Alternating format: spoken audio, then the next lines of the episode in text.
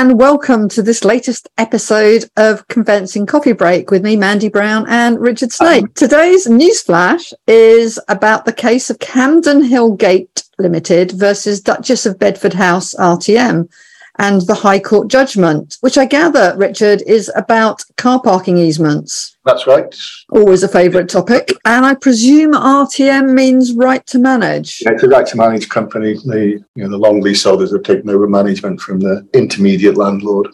That doesn't really affect the decision. Can you give us a bit of the background of the case and where it took place? It is quite a long winded set of facts, and the decision itself is in two parts. And uh, it's the one I wanted to really concentrate on, although you can't sort of um, go through the, um, the, the, the, major decision with, you know, briefly. It all took place, I mean, Duchess of Bedford House is in London. It's Holland Park. It's not far from um, backing off from Kensington High Street.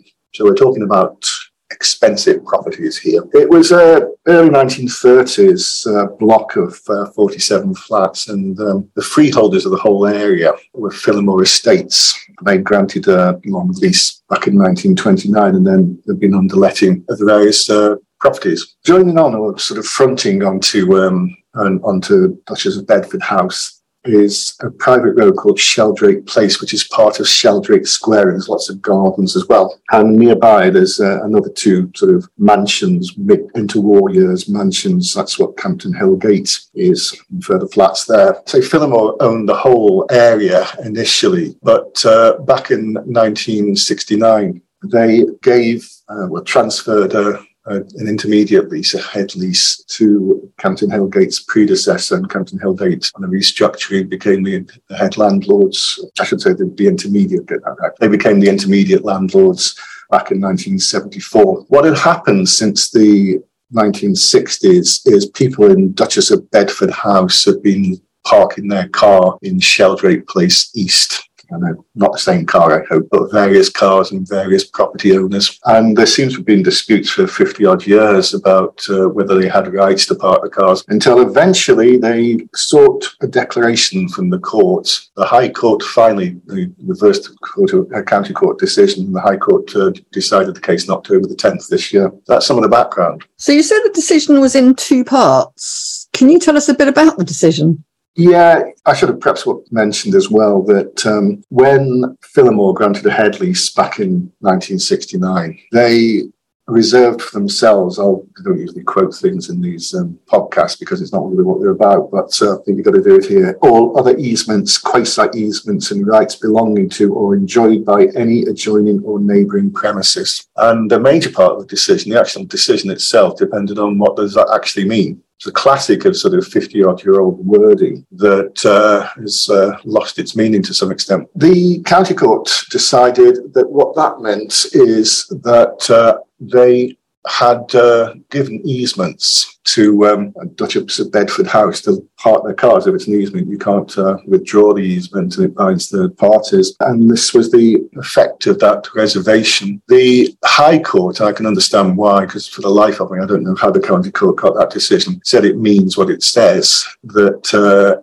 they haven't given easements, they've reserved for themselves and withdrawn, you know, any easements. And they quoted case mentioned many times over the last few years in my, my courses, Arnold and Britton, that Supreme Court case from 250, uh, uh, 2015, whereby the case that, amongst other things, set off the arguments about escalating ground rents. And the Supreme Court said that uh, you've got to give the wording of these clauses their ordinary and natural meaning. And the ordinary and natural meaning of the words I quoted means that uh, we've uh, not given any easements. And that was the decision. There was nothing there was no car parking easements there in the first place. But the second part of the decision was an old favourite of mine. It's the first case that's discussed it for a few years, actually. And that's whether you can have easements to park in the first place. So, what did it say about easements to park and the problems? It's been known for a long, long time. There's been several cases that have mentioned it or discussed it. But uh, you can't have easements of exclusive possession. The whole nature of an easement is a right that one person has over another person's land. And if you want to exclude that other person from the land, it can't be an easement no matter what you call it. And if you wanted a, a property right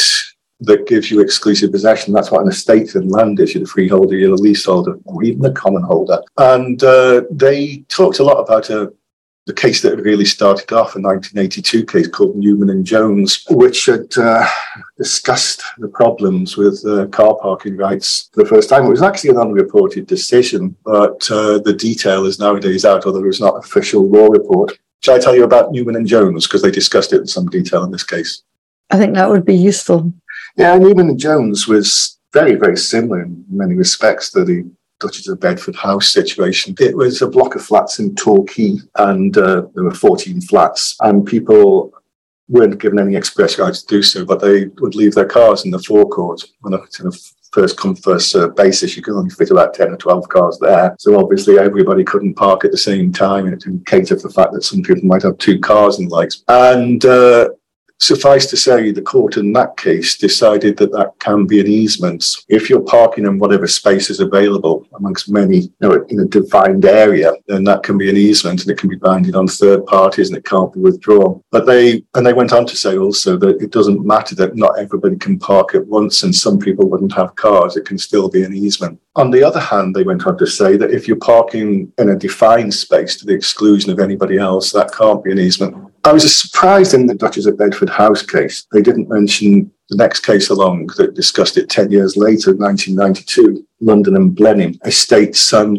Retail Park, where they said whether there's exclusive possession or not, it's a question of degree. You know, how much uh, are you excluding the, the sort of you know, the freeholder or the head lessee here from the land? Or the other case, uh, the, the one case that the Court of Appeal has discussed really it's been mentioned in a couple of other court of appeal cases, but they just queried whether you could have easements to park in the same space. They didn't really decide it. But the other case was a 2001 case called Batchelor and Marlow. And in Batchelor and Marlow, again, it was they were claiming prescriptive long use easements. Batchelor owned a piece of land, a sort of vacant piece of land, and there was uh, Marlow had a garage on the other side of the, the road opposite, and Marlow would just leave cars, you know, to, before they you know, got repaired or whatever in the garage. And uh, there was enough space for six cars, and they seem to have been putting six cars there all the time. And after over 20 years, they claimed uh, prescriptive easements. And uh, the Court of Appeal said that can't be a prescriptive easement because you're excluding you know, the paper owner from the land. And so they didn't discuss either of those two. But they did say that uh, the Duchess of Bedford House case was on all fours, really, with uh, Newman and Jones. In that,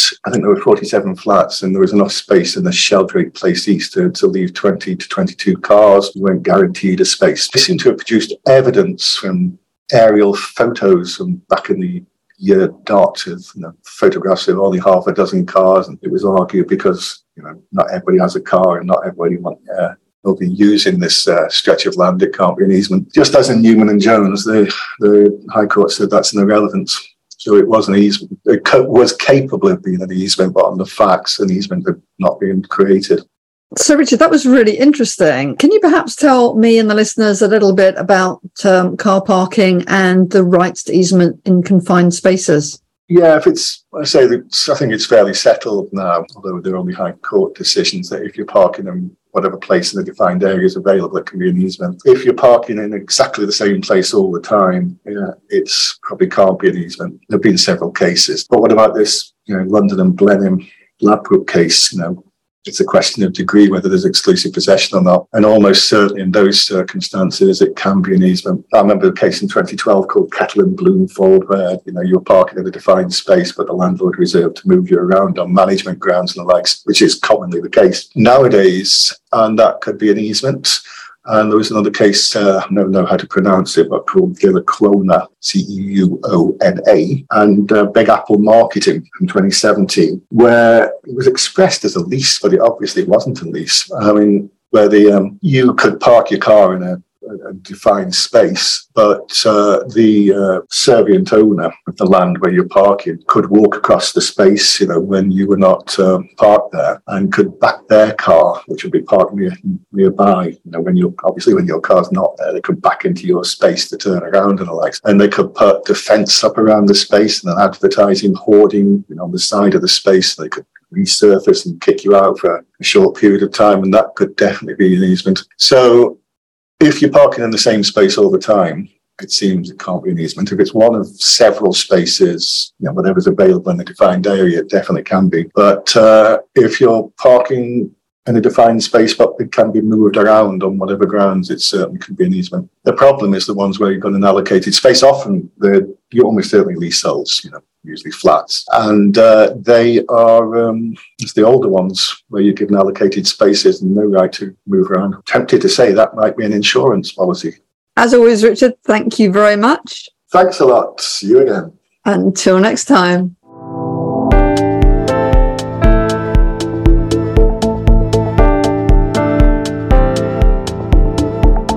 You have been listening to another episode of Conveyancing Coffee Break, the only podcast for busy conveyancing professionals, brought to you by LawSure Insurance Brokers, an award winning UK provider of title insurance. For more information on our free conferences, go to www.lawsureinsurance.co.uk where you can download recent conference recordings.